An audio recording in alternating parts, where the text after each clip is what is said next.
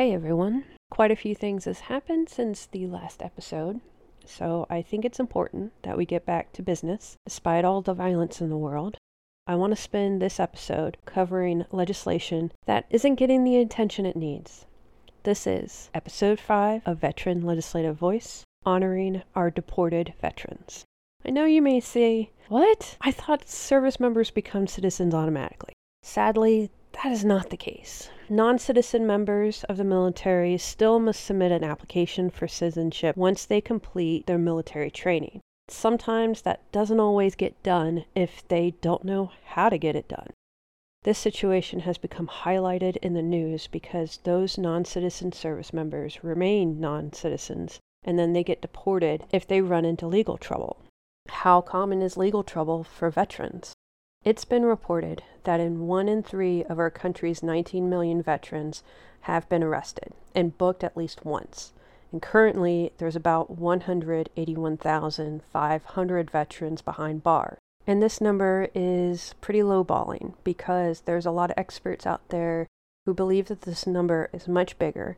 And that's mostly because there is no one system that can link up all of the numbers, federal, state, county, city, prison systems, that can give us that one number. According to the Los Angeles United Methodist Museum of Social Justice, this country has approximately 700,000 foreign-born veterans and 45,000 active members of the military that are foreign-born, and each year 5,000 new immigrants join the military. As of 2018, 17% of these foreign-born veterans have not been naturalized. This museum had an amazing exhibition of portraits of veterans by Joseph Silva. I encourage you to look that up. I will have a link in my show notes. Now back to the bills. There's a handful of bills that do multiple things. The first one is House Bill 717, the Repatriate Our Patriots Act, which would simply prohibit the removal of certain U.S. veterans from the United States and expedite their naturalization process. The next bill is House Bill 4569, the Veterans Service Recognition Act of 2023.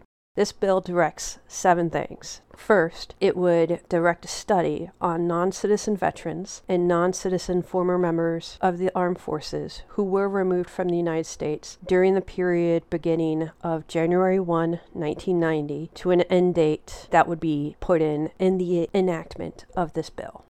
Second, is a tracking system for the Department of Homeland Security, DHS, on veterans subject to removal. Third, a creation of Military Family Immigration Advisory Committee. This will help for future needs, legislative, judicial side, all of those things that may come up later.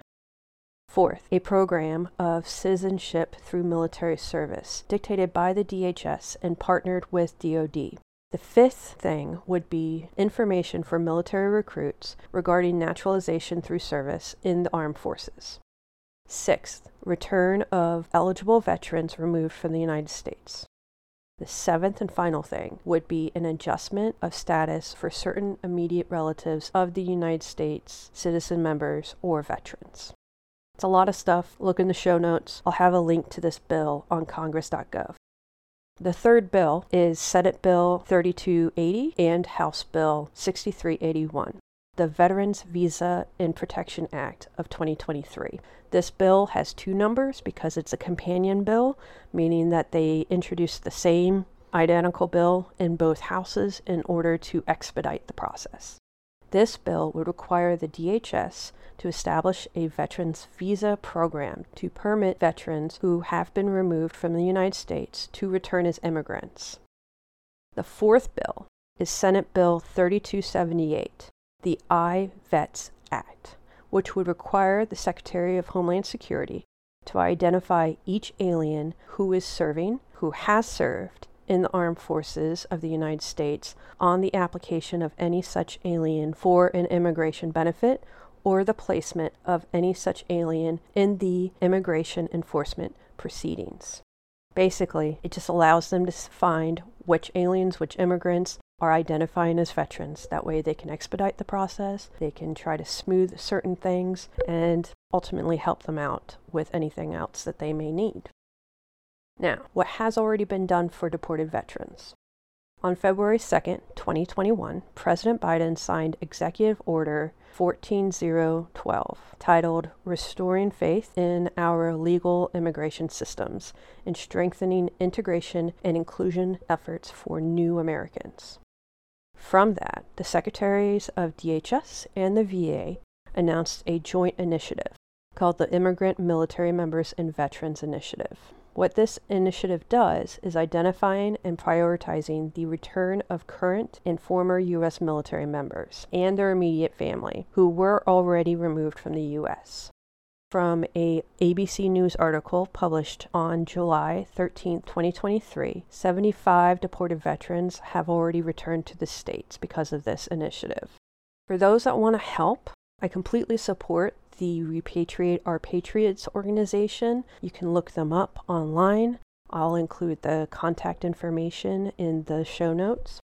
And if you want to help out and make sure that our veterans can stay in the country that they served and volunteered to sacrifice their own lives for, call your representative, revert back to episode 1 on how to do that, and tell them that you want these bills to be passed to support our veterans. Thank you so much for listening. You can find me on Facebook, Instagram, and X as Veteran Legislative Voice.